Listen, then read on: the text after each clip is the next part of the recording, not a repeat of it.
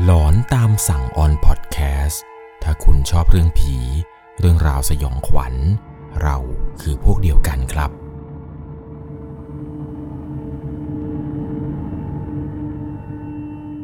สวัสดีครับทุกคนครับ อยู่กับผมครับ 11LC เรื่องราวความสยองขวัญที่เกิดขึ้นที่ต่างประเทศในวันนี้ครับ เป็นเรื่องราวของผู้ฟังทางบ้านท่านหนึ่ง เธอเนี่ยมีโอกาสเดินทางไปเที่ยวในย่านที่เป็นแหล่งช้อปปิ้งชื่อดังของฮ่องกงครับ แล้วปรากฏว่าเรื่องราวหลอนๆเนี่ยมันไปเกิดขึ้นตอนที่เธอนั้นได้เข้าไปพักอยู่ที่โรงแรมโรงแรมหนึ่งเป็นย่านที่พลุกพล่านกันมาก จนไม่คิดเลยครับว่าจะมีเรื่องราวหลอนๆเนี่ยเกิดขึ้นได้ และโรงแรมที่เธอไปพักนั้น เป็นโรงแรมที่มีประวัติลึกลับด้วยครับ ต้องบอกก่อนเลยครับว่าโรงแรมแห่งนี้ ผมไม่สามารถที่จะบอกชื่อให้ครับทุกคนได้รับดูนะครับ เอาเป็นว่า เรื่องราวหลอนๆที่เธอไปพบเจอมานี้ เป็นการไปพบเจอ ตอนสมัยที่ไปช้อปปิ้งที่จิมซาจุยสำหรับเรื่องราวในวันนี้ จะต้องใช้วิจารณญาณในการรับชมรับฟังให้ดีครับ เป็นเรื่องราวของผู้ฟังทางบ้านท่านหนึ่ง ที่เธอนั้นไม่ประสงค์ออกชื่อครับ เธอไปพบเจอเรื่องราวสยองขวัญนนี้มา ตอนที่เดินทางไปเที่ยวฮ่องกงกับแฟน เรื่องนี่ยมีอยู่ว่า ในเดือนกรกฎาคมครับ เธอมีโอกาสเดินทางไปที่ฮ่องกง แม้ว่าจะเป็นช่วงมรสุม แต่ในช่วงนั้นเนี่ยเป็นช่วงที่ของเซลล์ถูกมากๆ ราคาก็ถูก ด้วยความที่เขาเป็นคนที่ชอบเดินทางท่องเที่ยวต่างประเทศ แล้วก็มักจะเปลี่ยนโรงแรมนอนไปเรื่อยๆครับ คือการมาฮ่องกงแต่ละครั้งของเธอเนี่ยก็จะมีการเปลี่ยนโรงแรมไปทีละที่บ้าง ไปตรงนู้นทีตรงนี้ที ไปหลายวันเนี่ยก็เปลี่ยนหลายที่เหมือนกันครับ แล้วแต่สถานการณ์ว่าอาอยากจะช้อปปิ้งตรงนี้ไหมอยากจะไปกินข้าวตรงไหนอะไรยังไง ทริปนั้นที่ไปเนี่ยเป็นการจองโรงแรมปกติครับ เป็นโรงแรมที่ไม่เคยพักมาก่อน ราคา ห้องพัก เธอเห็นจากในแอปพลิเคชันเนี่ยเธอก็ชอบมากๆครับ เพราะว่าห้องทั้งใหญ่และมันอยู่ใจกลางแหล่งอาหาร ใจกลางแหล่งช้อปปิ้งเลยครับในย่านจิมซาจุยเนี่ยถ้าเกิดหลายคนที่ไปเนี่ยก็จะรู้ดีครับว่าย่านนี้เนี่ยของช้อปปิ้งกันเยอะมากๆ และเซลล์กันแบบเซลล์กันกระหน่ำกันเลย ตอนนั้นเนี่ยเธอไปถึงประมาณ4ี่โมงเย็นครับไปถึงปุ๊บก็มีการเข้าเช็คอินกันตามปกติ พนักงานที่ front เนี่ยก็แจ้งว่าลูกค้าคะพอดีทางเราได้อัปเกรดห้องให้เป็นห้องพิเศษเลย เธอเองก็เอะใจครับ ว่าทำไมต้องอัพให้ มันเป็นอะไรพิเศษหรือเปล่า แต่ก็ดีใจเหมือนกันครับ เพราะว่าในชีวิตนี้ไม่เคยได้โชคดีในการอัปเกรดห้องแบบนี้มาก่อนเลย เธอก็ตอบตกลงแล้วก็บอกว่าไม่เป็นไรค่ะ สบายมาก หลังจากนั้นก็ขึ้นห้องมา ห้องที่ได้นี้ครับ มันเป็นห้องสุดท้ายของโรงแรมเลย คือเดินไปจนสุดทางครับจะเจอห้องนี้ ลักษณะของโรงแรมเนี่ยมันเหมือนกับตึกเก่า เป็นตึกห้องแถวเก่าๆหลาย ๆ ห้องครับ เอามาทุบๆๆรีโนเวทใหม่จนกลายเป็นโรงแรมแห่งนี้ ห้องนอนที่เธอได้เนี่ยมันก็ใหญ่จริง ๆ ครับ แต่ก็ไม่ได้ชอบตรงที่ว่าพอเปิดหน้าต่างออกไปแทนที่จะเห็นวิวแหล่งช้อปปิ้งกลับกลายเป็นกำแพง เป็นตึกข้างๆซะงงั้น แต่เธอเองก็ไม่ได้สนใจหรอกครับ ขอเพียงแต่มีแสงสอดเข้ามาทางหน้าต่างเนี่ยมันก็โอเคแล้ว เย็นวันนั้นเนี่ยหลังจากที่เก็บข้าวเก็บของอะไรปุ๊บ แฟนก็พาออกไปทานข้าว แล้วก็ไปช้อปปิ้งในย่านนั้นนั่นแหละครับช้อปปิ้งอะไรซื้อของอะไรพลุงพลังกลับมาที่ห้องเสร็จปุ๊บ ก็เตรียมตัวที่จะเข้านอน เธอเองเนี่ยเป็นคนที่ชอบนอนละเมอครับ บางทีก็ชอบฝันเหตุการณ์ต่างๆ ฝันแบบเหมือนจริงมากๆ บางครั้งบางคราวก็ฝันว่าตัวเองเนี่ยนอนอยู่เห็นภาพตัวเองเลยครับว่าตัวเองนั้นนอนอยู่ในห้องนอน เหมือนไม่ได้ฝันถึงสถานที่อื่นเลย เป็นแบบนี้อยู่เป็นประจำเลยครับ ในค่ำคืนนั้นหลังจากช้อปปิ้งกันมาเหนื่อยๆอาบน้ำอาบท่าเสร็จก็เตรียมที่จะนอน ในระหว่างที่เธอกำลังนอนหลับไปอยู่นี้ครับ เธอก็เห็นเหมือนกับมีคนสองคน เป็นผู้หญิงคนหนึ่งผู้ชายคนหนึ่งยืนข้างกันสองคนนี้ยืนอยู่ข้างเตียงเธอ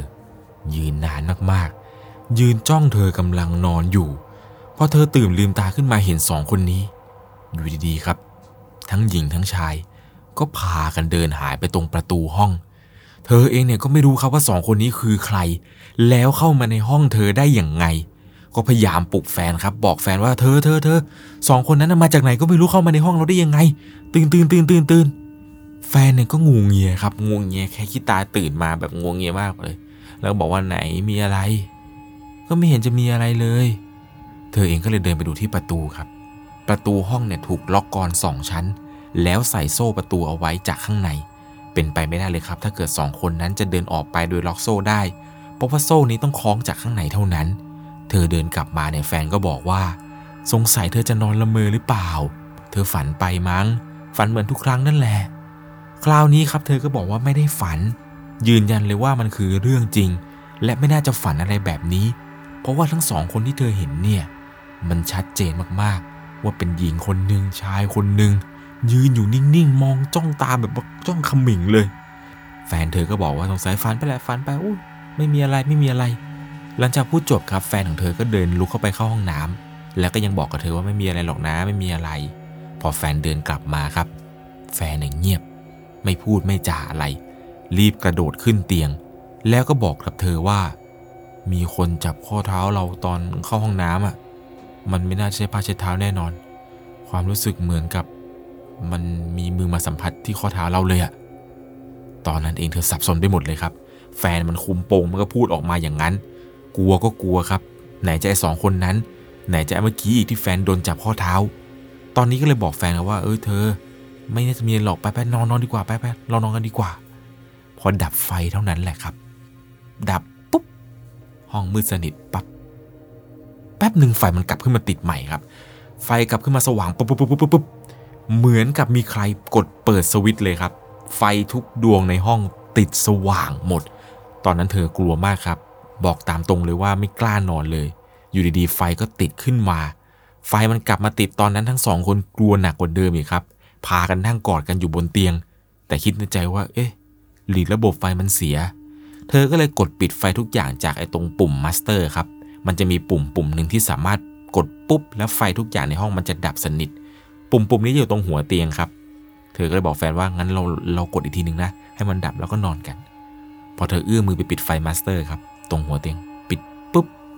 นอนไปได้แป๊บเดียว ติดขึ้นมาอีกทีหนึ่งครับ ไฟมันติดขึ้นมา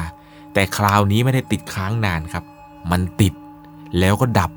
ติดแล้วก็ดับเหมือนในหนังผีเป๊ะๆจังหวะนี้คือจังหวะหนังผีเลยครับ ไฟติดไฟดับไฟติดไฟดับอยู่อย่างนั้น ความรู้สึกตอนนี้เธอบอกเธอไม่ไหวแล้วครับ อยู่ดีๆ มันก็เป็นอะไรไม่รู้ขึ้นมา จะนอนก็ไม่ได้นอน ใครมันจะไปกล้านอนใช่ไหมล่ะครับ เธอเลยตัดสินใจยกโทรศัพท์ครับ แจ้งกับทางฟอนต์เหลือไปดูนาฬิกาตอนนี้มันเวลาตีสามแล้วครับ สิ่งที่มันน่าแปลกก็คือตีสามของคืนนี้ครับ โรงแรมส่งคนขึ้นมาดู ตอนนั้นเธอกลัวมากๆครับ ไม่รู้จะทำอย่างไร พนักงงานที่โรงแรมส่งขึ้นมาดูเนี่ยก็มาเคาะประตูห้องดังปองปองปองปองเธอตัดสินใจครับค่อยๆ ก้าวขาลงจากเตียง ในจังหวะที่ไฟกำลังพิบๆกระพริบกระพริบอยู่อย่างนี้แหละครับ กันใจเดินไปเปิดประตู เปิดประตูออกมาครับ เปิดประตูพนักงานเข้ามาดู ปรากฏว่าพอเปิดประตูปุ๊บ ไฟในห้องมันติดปกติครับ ไม่กระพริบ ทุกอย่างนิ่ง ไฟสว่างจ้า เหมือนไม่มีอะไรเกิดขึ้นเลย ตอนนั้นเธองงมากๆกับสิ่งที่เกิดขึ้น พนักงานก็พยายามเดินดูให้ครับ แล้วก็ดูว่า เอ๊ะ มันก็ปกติดีนี่ เธอเองก็งงเหมือนกันครับ ไม่รู้ว่ามันเกิดขึ้นอย่างไร แล้วก็ขอโทษเจ้าหน้าที่ครับว่าขอโทษที่ทำให้เสียเวลา พอหลังจากที่เจ้าหน้าที่ออกจากห้อง แล้วปิดประตูเท่านั้นแหละครับกำลังจะขึ้นเตียง ไฟบนหัวเตียงมันติดติดดับดับรอบนี้มันกระพริบเร็วแบบเร็ว แล้วก็รุนแรงมากๆอย่างกับในหนังผีเลยแหละครับ รอบนี้เธอตัดสินใจโทรหาอีกครั้งหนึ่งครับ โทรกลับไปหาฟอนต์อีกครั้ง แล้วก็บอกเขาเหมือนเดิมครับว่าไฟในห้องมันติดติดดับอีกแล้ว แถมในครั้งนี้ครับ เขาเนี่ยพูดกับพนักงานที่ฟอนต์ไปว่า โรงแรมของคุณมีผีแน่นอน เราขอเปลี่ยนห้องได้ไหมเพราะเราอยู่ห้องนี้ไม่ไหวแล้ว แต่ทางโรงแรมปฏิเสธครับ บอกว่าคืนนี้ห้องเราเต็มทุกห้องเลย แต่เดี๋ยวเขาจะรีบส่งช่างขึ้นมาดูอีกครั้งหนึ่งช่างก็ขึ้นมาดูครับ พอคราวนี้ครับเปิดห้องออกมา ไฟยังคงกระพริบอยู่ครับ ไฟกระพริบปิ๊บปิ๊บปิ๊บปิ๊บปิ๊บปิ๊บปิ๊บช่างพอได้เห็นเนี่ยช่างก็เลยโอเคครับเดี๋ยวซ่อมให้ ใช้เวลาซ่อมประมาณเกือบจะครึ่งชั่วโมง ตอนนั้นล่วงเลยไปประมาณเกือบจะตีสี่แล้ว หลังจากซ่อมเสร็จครับ เธอก็คุยกับแฟนว่า ครั้งนี้หวังว่าทุกอย่างมันจะปกติแล้วนะ คงจะไม่มีไอไฟติดเจ็บดับแล้วแหละ ตอนนี้มันเริ่มอึดอัดครับ เริ่มไม่ไหวแล้ว แล้วมันก็ง่วงมากๆด้วย เธอก็ขึ้นเตียงเตรียมตัวจะนอน กดปิดไฟปุ๊บ รอบนี้ไฟมันกลับมาติดอีกแล้วครับ แต่ครั้งนี้กระพริบเร็วกว่ารอบอื่น เร็วแล้วก็แรงกว่าเดิม ไฟมันปุ๊บปุ๊บปุ๊บปุ๊บปุ๊บปุ๊บปุ๊บ ปุ๊บปุ๊บทีแล้วก็เร็วจนทั้งสองคนเนี่ยไม่ไหวแล้วครับ ตอนนั้นเนี่ยเธอรู้ได้เลยว่าขนหัวลุกเนี่ยมันมีอยู่จริง อธิบายไม่ถูก เกิดมาไม่เคยขนหัวลุกเท่าครั้งนี้มาก่อน รีบโทรไปแจ้งเจ้าหน้าที่อีกรอบหนึ่งครับ เพราะครั้งนี้ครับเจ้าหน้าที่เปิดห้องมา พนักงงานไม่พูดอะไรเลยครับ ยื่นขีย์การให้เธอ แล้วก็พาเธอเดินออกไปยังห้องใหม่ ของทุกอย่างของเธอที่เป็นกระเป๋าอะไรเนี่ยยังคงอยู่ในห้องเดิมของทุกสิ่งทุกอย่างอะไรต่างๆ ยังอยู่ในห้องนั้นครับทิ้งเอาไว้ที่ห้องที่ไฟกระพริบนั่นแหละ เอาไปแต่กระเป๋าถือ เอกสารพาสปอร์ต บอกตรงๆเลยครับว่าตอนที่หัวใจเต้นแรงมาก เหมือนมันจะเต้นออกมาข้างนอกเลย ขนเนี่ยลุกตลอดทาง มันเป็นอารมณ์แปลกๆครับ ความรู้สึกตอนนั้นคือ เจ้าของห้องเนี่ยเขาคงไม่อยากให้เธอนั้นอยู่ สุดท้ายครับ กว่าจะได้ห้องใหม่เนี่ยก็เกือบจะตีสี่ครึ่ง ตอนนั้นเนี่ยเธอนอนไม่หลับเลยครับ กลัวมากๆ ด้วยความที่เป็นคนกลัวอยู่แล้วเนี่ยก็ยิ่งกลัวเข้าไปใหญ่เลยครับ เมื่อเจอเหตุการณ์อย่างนี้จนกระทั่งกลับมาถึงไทยนี่แหละครับ จึงได้มารู้ว่า โรงแรมที่นั่นเนี่ยมันมีเรื่องราวแปลกๆครับ เป็นโรงแรมเก่าแก่เลยเลยเขามารีโนเวทใหม่ เพิ่งจะเสร็จเลยครับ ตอนที่เธอไปนี่คือรีโนเวทเสร็จใหม่ๆเลยครับ คิดว่าเรื่องราวหลอนๆเนี่ยมันน่าจะเป็นเรื่องราวที่เกิดขึ้น ตอนที่ตั้งแต่โรงแรมนี้เปิดมา น่าจะมีเหตุการณ์อะไรบางอย่างเกิดขึ้นในโรงแรมแห่งนี้ เพราะวิญญาณหญิงและก็ชายที่เธอเห็นเนี่ยมันชัดเจนมากๆ ว่าสองคนนี้ เหมือนกับพยายามจะบอกอะไรบางอย่างกับเธอ ตอนนั้นเธอก็ไม่รู้หรอกครับ ว่าสิ่งที่เธอเห็นนี้เนี่ยมันเป็นอย่างไร รู้แค่เพียงว่าจะไม่กลับไปนอนที่โรงแรมนั้นอีกเลยแหละครับ แล้วก็อีกเรื่องหนึ่งที่แฟนของเขาเนี่ยเจอตอนไปเข้าห้องน้ำอันนี้ก็น่ากลัวเหมือนกันนะครับ คุณลองจินตนาการกันดูนะครับ ว่าถ้าเกิดคุณเข้าห้องน้ำในกลางดึกอยู่เนี่ยกำลังนั่งอึอยู่ แล้วมันมีมือมาจับที่ข้อเท้าของคุณทั้งสองข้างเนี่ย มันจะน่ากลัวขนาดไหน นี่ขนาดแค่ผมเล่าไปผมยังขนลุกเลยครับ ไม่รู้ว่าคืนนี้ผมจะกล้าตื่นมาเข้าห้องน้ำกลางคืนหรือไม่ ยิ่งผู้หญิงที่ชอบตื่นมาเข้าห้องน้ำกลางคืนอีกเนี่ย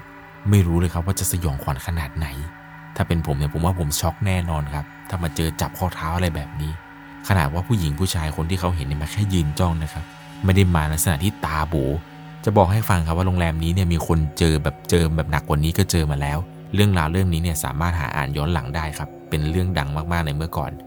ยังไงแล้วนะครับใครจะไปเที่ยวย่านจิมซาจุยทุยด้านจิมจิมซาจุยอะไรนี้เนี่ยก็พยายามเลือกโรงแรมดีๆแหละครับ หวังว่าจะไม่เจอเรื่องราวหลอนๆ และคุณคงจะไม่โชคดี ไปเจอโรงแรมเดียวกันกับผู้ฟังทางบ้านท่านนี้แหละครับสำหรับในค่ำคืนนี้ ถ้าคุณชอบเรื่องผี เรื่องราวสยองขวัญ เราคือพวกเดียวกันครับ เดี๋ยวไว้โอกาสหน้ามีเรื่องราวหลอนๆอะไรต่างๆ เกี่ยวกับต่างประเทศ หรือว่าพบเจออะไรแปลกๆที่เกิดขึ้นในต่างประเทศเนี่ย เดี๋ยวผมจะมาเล่าให้ฟังในช่วงหลอนต่างแดนเช่นเดิมครับสำหรับในค่ำคืนนี้ใครที่กำลังนอนรับฟังอยู่ที่โรงแรมต่างประเทศ ถ้าคุณเจอเรื่องราวแปลกๆ ก็ส่งเรื่องราวของคุณมาได้ที่ Facebook Fanpage 1 LC นะครับ ผมยังรออ่านเรื่องราวของทุกคนอยู่ ยังไงแล้วค่ำคืนนี้ถ้าเข้าห้องน้ำยกขาขึ้นด้วยล่ะครับ สวัสดีครับ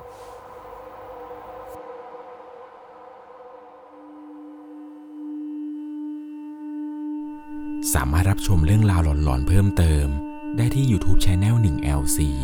ยังมีเรื่องราวหลอนๆที่เกิดขึ้นในบ้านเรา รอให้คุณแนนได้รับชมอยู่เลยครับ